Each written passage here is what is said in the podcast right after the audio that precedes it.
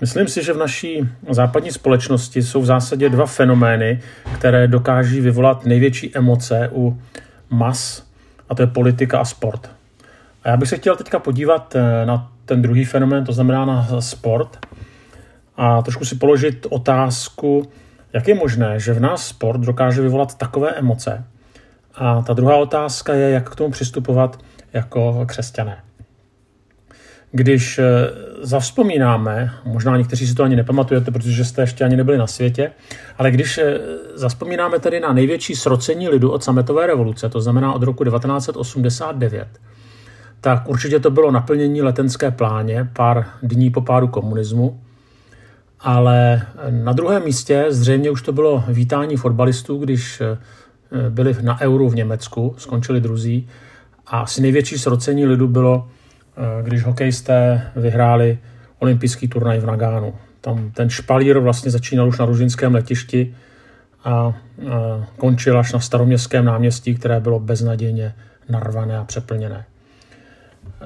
Člověk si říkal, no tak Češi se zbláznili, ale není to tak. Tohle, tenhle ten fenomén byste viděli ve všech zemích a není to jenom, když eh, vyhraje reprezentace, zvláště ta fotbalová, tak to je skutečně běsnění. Ale i když vyhrajou třeba ligové kluby, tak eh, když vyhraje třeba ve Španělsku Real Madrid nebo Barcelona, tak taky eh, je pak eh, Madrid nebo Barcelona zcela zaplněná a mohli bychom to vidět ve všech zemích. No, když člověk vidí tento fenomén, tak se říká, co na tom je? Prostě, jak je možné, že zrovna sport je tak sledovaný? Jak je možné, že už se dávno nejedná jenom o sport, že zatím jsou obrovské peníze? Co dokáže miliony a miliony lidí při sledování sportu téměř hypnotizovat. Eh, proč zástupy nevítají jiné lidi, kteří také něco dokázali, kteří také proslavili třeba svoji vlast v zahraničí.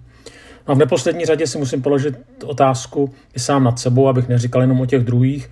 Já sám fandím fotbalu a eh, chodím taky na ligu a taky si říkám, no co mě vede k tomu, že jsem ochoten zaplatit poměrně vysokou částku, abych se šel podívat eh, na první ligu fotbalu a díval se, jak 22 eh, milionářů kope do Mičudy. Co je vlastně na sportu tak jedinečného? Myslím si, že je tady několik eh, odpovědí. Ta první je, že sport vlastně má strašně blízko k náboženství. Pokud se podrobněji podíváme na sport, potom zjistíme, že mezi sportem a náboženstvím je mnoho podobností. Uvedu některá.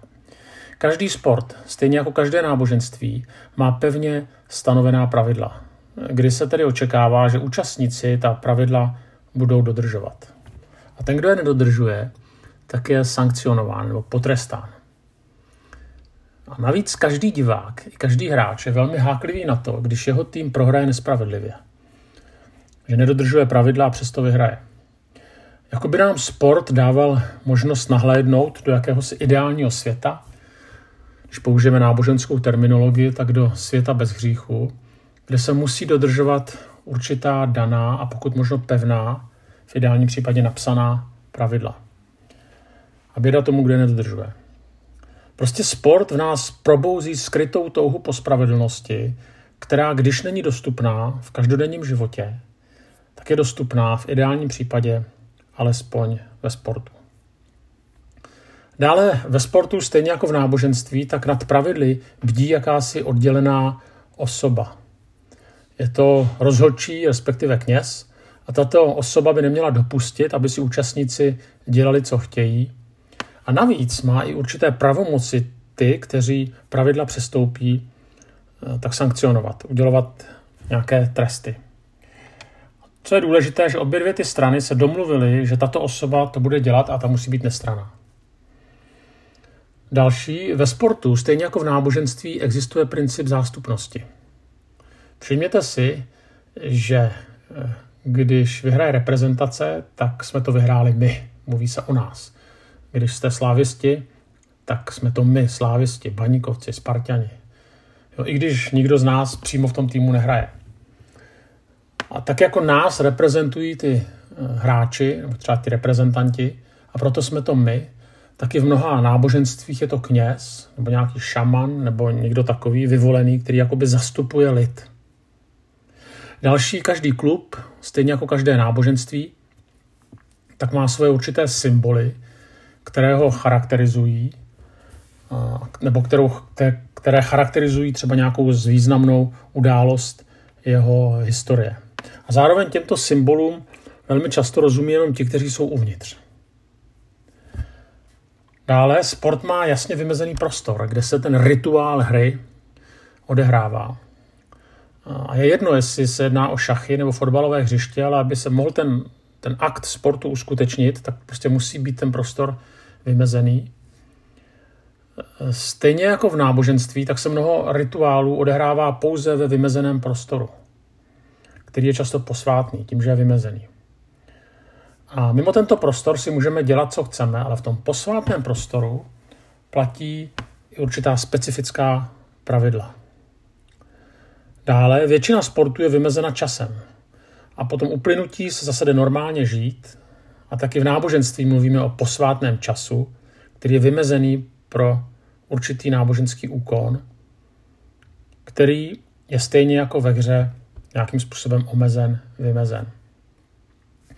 Taky si všimněte, že ve sportu se používají e, některé náboženské termíny, jo, tak e, brance třeba říká e, svatyně. A možná byste našli i další, další termíny. Myslím si, že to, co jsem popsal, je jednou z odpovědí, proč je sport tak populární. A vycházím z toho, že člověk je náboženská bytost a prostě nábožen sport do jisté míry tuto náboženskou potřebu naplňuje. Další důležitým fenoménem je, že sport prostě je určitým způsobem, jak trávit volný čas. Člověk si řekne, no tak na tom asi není nic zvláštního, jenže až eh, vlastně minulém, v polovině minulého století a, a teďka v našem století, tak jsme svědky fenoménu, který v minulosti znali skutečně jenom privilegované vrstvy obyvatelstva. A tím ten fenomén se jmenuje volný čas, který můžeme věnovat výhradně sobě a své zábavě. Jo, prostě většina Evropanů nemusí 16 hodin denně bojovat o holou existenci a určitou část týdne se může různými způsoby bavit. A právě sport, ať aktivně provozovaný nebo jeho sledování, je jedním ze způsobů bavení se, nebo, jak chcete-li, trávení volného času. Pokud se díváme na zábavu a na trávení času, volného času, potom jeden extrém je žít podle hesla žijeme, abychom se bavili, a druhý potom naprosté odmítnutí zábavy. Mám za to, že ta správná otázka není, zda se bavit či ne, ale jak se bavit smysluplně, nebo jak trávit prostě ten přepich, který se jmenuje volný čas. A samozřejmě se asi shodneme, že sport je dobrý způsob zábavy a to nejenom pro mladé lidi. A že je mnoho způsobů trávení volného času, které jsou mnohem horší. Samozřejmě ten důvod, proč ten sport je dobrý způsob, jak jak trávit volný čas, je proto, že ten sport má mnoho přidaných hodnot, učí vlastnostem, eh, které potom uplatní člověk v běžném životě, která si ve sportu lze vyzkoušet jakoby na nečisto, jako je schopnost prohrávat, disciplína. Mnohé sporty učí člověka spolupracovat, schopnost se zapřít, schopnost jít dlouhodobě za určitým cílem, snášet bolest a tak dále. Navíc sport v dobrém slova smyslu posiluje sebedůvěru, Samozřejmě jsou tady i negativa v podobě přehnané soutěživosti, někdy agresivitě, přílišnému soustředění se na sebe a na svůj výkon. Ale každá lidská činnost v sobě nese jistá rizika. Na druhou stranu eh, sport prostě je dobrý způsob, jak volný čas trávit a jak vlastně i eh, může, nebo jak může pomáhat, nebo sport může pomáhat i v růstu charakteru a určitých dovedností. Tedy mluvili jsme o sportu jako trávení volného času. Pak je tady taky fenomén sportu jako hry, tak to se s tím prolíná. E, totiž je tady jeden argument a to je ne, argument neužitečnosti. Jo? Prostě uh, jde o to, že pokud e, vyhraju první ligu ve fotbale nebo v jakémkoliv jiném sportu, tak asi největší efekt je, že ten dotyčný sobě a několika dalším udělal radost. Ale nikomu většinou nepomohl. tak to vypadá, že tady skutečně ten sport je jako mimo, že, že proč sport, když nikomu tím nepomáhám, když to vlastně není užitečné, jako hra ve své podstatě na první jaksi pohled není užitečná.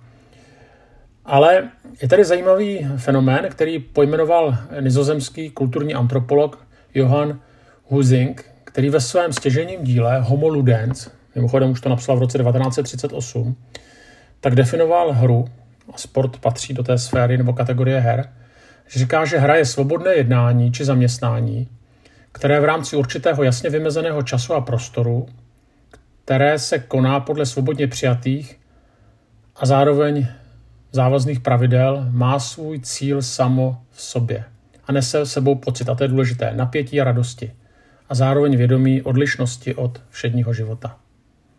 Tak je to poměrně složitá definice, ale ten závěr je důležitý, jo, že, ten, že, ta, že hra vlastně v sobě nese napětí, radost a vědomí odlišnosti od všedního života. A ten týž autor potom píše, že hry a soutěže jsou univerzálním jevem, přítomným v každé kultuře. To znamená, každá kultura eh, si nějakým způsobem hrála. Co tím chci říct? Že prvotním smyslem z jakékoliv zábavy, nebo tedy i sportu, není nezbytně užitečnost, tak jak je tomu u práce, ale prostě možnost relaxovat, vyzkoušet si své schopnosti. Ale zajímavé je, že i ze zábavy se časem stala práce a že nejlépe placení lidé naší planety jsou asi baviči. Nejenom sportovci, ale obecně jako zpěváci a, a tak dále. A to už je na jiné povídání. Jenom chci dodat, že je třeba si uvědomit, že sport, jakkoliv se jedná o důležitý společenský fenomén, je zase jenom sport. A někdy, když člověk příliš prožívá některé zápasy, tak je dobré si tohleto uvědomit. No, pojďme se podívat na sport a vůbec pojetí těla eh, v písmu a porovnat to s antikou. O sportu se v Bibli přímo nedočteme. Ale Apoštol Pavel používá sportu jako ilustraci k určitým duchovním principům.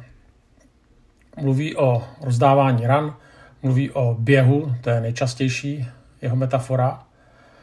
A z těch různých sportovních ilustrací, eh, je jich v Novém zákoně asi sedm, tak je jasné, že prostě pro Pavla závodění nebylo jakýmsi synonymem bezbožnosti. Eh, tam mluví prostě, že závodníci podstupují svůj závod pro pomítelný věnec, ale neříká, že to je něco špatného, jenom to prostě konstatuje. Když se podíváme nad sportem, na, když se ještě podíváme, nebo pokud budeme přemýšlet nad sportem z pohledu písma, tak eh, ještě je třeba vidět širší kontext, eh, protože je potřeba se podívat, jak se písmo dívá na lidské tělo. Bible, jak se dívá na lidské tělo. A to se dobře dá vidět, když srovnáme biblický postoj k lidskému tělu s antikou. A tady je zvláštní protiklad. Antika přichází s pojmem kalokagatie, což eh, znamená, dokonale je to, co je krásné a dobré. To je to kalos agatos, krása a dobro. A sepětí krásy a dobra vlastně tvoří eh, dokonalost. A Dokonalý člověk je podle této koncepce vybaven jak ctnostmi, jakými jsou například odvaha a uměřenost, tak i fyzická krása. Jo, to, na co antika kladla eh, důraz, je právě spojení krásy ducha a těla. Eh, důsledkem stotožnění tělesné krásy a antických ideálů byla třeba glorifikace aktu. Jo. Eh, víte, že znáte možná asi ten nejznámější, tu nejznámější sochu od Mirona jako Disco Bolos, ale nejenom znáte um, třeba v antice Davida, ale víte, že antika je vlastně návrat, že, antik, že tedy renesanční sochu Davida, ale renesance je zase návrat do antiky, čerpá, inspiruje se z antiky. Uh, ale zpátky k Řecku, tak když vidíme ty jejich sochy, tak mnohé z nich jsou nahé a nemá to být nic přisprostlého. Eh, jenom prostě eh, ti antičtí autoři právě chtěli ukázat eh, nebo spojovali v sobě ten ideál kalokagátie, to znamená krásy a dobra. Byla tam ta myšlenka v zdravém těle, zdravý duch. A tohle je veliký rozdíl proti právě třeba židovství, kdy prostě namalovat nebo vytesat do kamene akt by bylo něco urážlivého. Na druhou stranu tady stojí antičtí filozofové, kteří té hmotě dávají nižší cenu než duchu a rozumu a hovoří, používají takovou slovní hříčku soma sema, to znamená tělo jest hrobem. To znamená, říkají tedy ano, tělo ano, ale to mnohem důležitější je, je duch, ten stojí nad tělem. A, a když se podíváme do Bible a srovnáme to, tak starý zákon, na rozdíl od řecké filozofie, neklade důraz na tělo v tom smyslu jako na striktní protiklad tělo versus duch a duše. Prostě není to něco negativního. To znamená, když Bůh stvoří hmotu, když stvoří člověka, tak to prohlásí za dobré. E, navíc člověk je prach země. Tam tedy není v Genesis přímo z prachu země, ale je prach země, což z pohledu antiky znamená, jako člověk je nečistá hmota. Jo. Ta hmota pro antické filozofy byla něčím nečistým. E, Novozákonní použití termínu těla se pak přidržuje toho hebrejského významu a vyhýbá se řecké filozofii, která má tendenci vnímat tělo jako něco pokleslého. Jako něco jako ovězení duše či rozumu. Nakonec i Pavel přirovnává církvi nebo církev k tělu, tělo Kristovo. Mluvíme o vzkříšení těla, což pro e, některé křesťany nebo rané křesťany, kteří byli ovlivněni antikou, bylo jako těžko stravitelné. Jak může Bůh přísit něco tak nečistého, jako je tělo. E, postupně tedy e, se do církve dostávají různé hereze a církev tedy absorbuje do sebe nejrůznější novoplatonskou filozofii, nebo především novoplatonskou filozofii. A najednou si prostě církev neví s tělem rady. A hlavně ta představa, že Bůh na sebe bere nečisté lidské tělo, je pro rané křesťany, nebo pro některé rané křesťany strašná. A stále více a více má církev v těch prvních staletích tendenci vnímat tělo jako něco nečistého a to se potom táhne až do středověku. Vidíme to třeba na obrazech středověkých, kdy ti autoři se velmi vyhýbali naturalistickému stvárňování člověka a přírody. Zpátky ke sportu. Myslím si, že tady je zajímavá stopa. Sport totiž pracuje s tělem, které není v písmu, na rozdíl od různých heretických směrů, které pronikaly do rané církve, snižováno jako cosi méně ceného, jako jenom nějaký nutný přívažek duše. Ano, tělo se může stát nástrojem hříchu, ale to nic nevypovídá o jeho méněcenosti. Naopak stále více a více se hovoří o psychosomatické jednotě, to znamená o propojenosti těla a ducha. A přesně tímto způsobem vnímá tělo, eh, nebo se dívá na tělo i písmo, jako o jednotu. Jednota eh, ducha a duše a těla. O té psychosomatické jednotě se často hovoří, když se mluví o propojenosti tělesných a psychických problémů. Víme, že naše psychika může ovlivnit fungování našeho těla, ale i naopak. A sport je jedním ze způsobů, ne jediným, jak získat vládu nad svým tělem a tím se dostat i do duševní pohody. Neříkám, že to je jediný způsob, že to je všelék, ale je to jeden ze způsobů. Proto občas bych některým superduchovním lidem spolu s modlitbou za odstranění bolesti zad doporučil, aby začali trošku cvičit a aby se třeba omezili v jídle. Možná by po pár týdnech z jejich úst vyšla modlitba díků za to, že pán Bůh stvořil určité svalové partie, které obepínají páteř. Když tyto svaly drží, tak záda bolí méně nebo vůbec. Jenže aby svaly držely, tak je třeba jim pomoci skrze cvičení. Jinými slovy, tělo je dobré, ale zároveň je třeba o něj pečovat. A proto nikde v písmu není nějak snižováno. Tak pojďme se podívat na další fenomén, a to je fenomén sportu nebo závodního sportu a víry. Přešlu citát eh, z filmu Chariots of Fire nebo Ohnivé vozy a ten, řekl to Eric Liddell. To byl vynikající atlet a zároveň vynikající křesťan. On říkal, věřím, že Bůh mě stvořil s určitým záměrem jít do Číny. Tam měl jít jako misionář. Ale pak říká, ale Bůh mi dal též rychlé nohy. Když běžím, tak vnímám, že se Bůh raduje. Kdybych eh, vzdal, opovrhnul bych božím darem. Zvítězit pro mne znamená vzdát Bohu čest. Jedná se o rozhovor mezi Erikem a jeho sestrou, která ho prosí, aby splnil své poslání jít jako misionář do Číny. Eh, Lidl, Lidl nakonec šel, rozhodl se, že tady to velké poslání splní, ale předtím se rozhodl splnit ještě jedno velké poslání, které vnímal jako skutečně povinnost od Boha, a to je běžet na olympijských hrách v Paříži pro boží slávu. A tady ten film nám ukazuje určitý přístup k závodnímu sportu.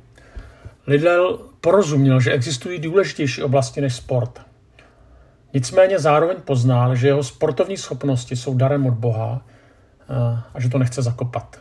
A jeho hluboká víra mu pomohla v tom, aby se pro něj závodní sport a vítězství nestaly modlou.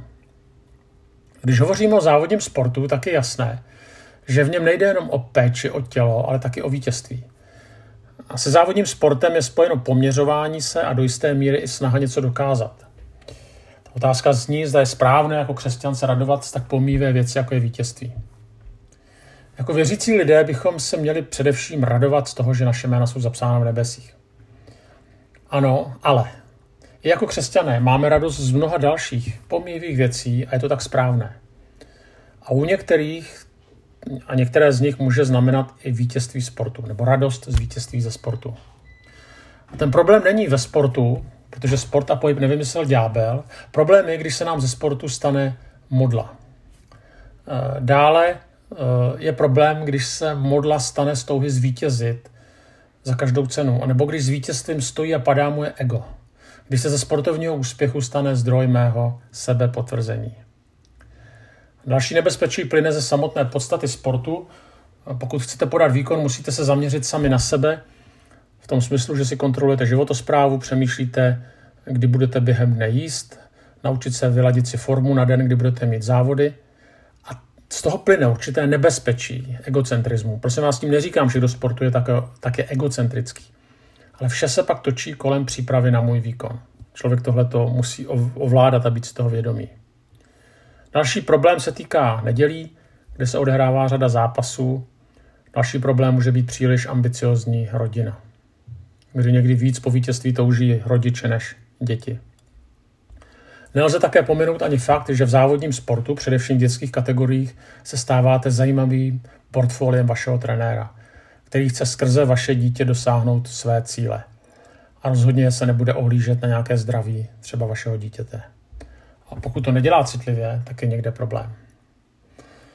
Ano, nástrahy jsou, je jich řada a je potřeba, aby věřící sportovec zvládl a je třeba, aby byl osobností zakotvenou v Bohu ale tyhle ty nástrahy, nebo zase jiné nástrahy, jsou v každé oblasti lidského života.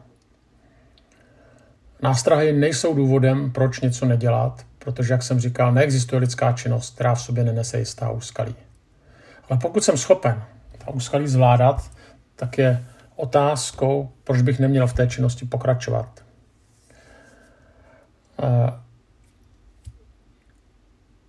v závodním sportu platí určité normy, které věřící sportovec nemá překročit. Já tady vidím tři základní principy. Nikdy se neraduj ze zákeřná nečisté hry a nikdy se k ní neuchyluj. Dále nikdy nestrácej emocionální stabilitu a sebekontrolu. Pochopitelně je dobré prožívat ten zápas o tu hru, ale ne natolik, abys někoho zranil, aby si hrál proti pravidlům, anebo začal soupeře nenávidět. A další, nikdy nedopust, aby se tvůj protihráč stal tvým protihráčem nebo protivníkem na lidské rovině. Jakýkoliv sport je jenom sport. Tak eh, na závěr ještě taková modlitba, kterou jsem sformuloval, jmenuje se to modlitba sportovce. Pane Bože, děkuji ti za dar hry. Děkuji ti, že jsi mi dal takové zdraví, které mi umožňuje sportovat. Děkuji ti za to, že jsi mi dal čas, který nemusím trávit zoufalým bojem o přežití, ale který mohu věnovat sportu. Děkuji ti, že se setkávám s lidmi, kteří jsou tvým obrazem. Děkuji ti za dar pohybu. Prosím tě, abych unehl, prosím tě, abych unesl jak prohru, tak výhru. Prosím tě, abych se neuchýlil k nečisté a zákeřné hře. Prosím tě, aby moje soupeření nikdo nesklouzlo na osobní rovinu. Prosím tě, uč mne skrze sport principy, které budu moct použít pro svůj každodenní život a pro službu tobě. Prosím tě za ty, kteří si pro těžkosti života nemohou dovolit takový přepich, jako je sport a volný čas. Prosím tě, veď mě skrze sport k lidem, kteří potřebují slyšet evangelium. Tak tolik o sportu. Vzal jsem to docela ze široka. Možná, že některé pasáže pro vás nebyly až tak zajímavé. Možná, že byly, ale každopádně vám přeju mnoho úspěchů ve vašem sportování a i k tomu, abyste i při sportu mohli prožívat boží přítomnost.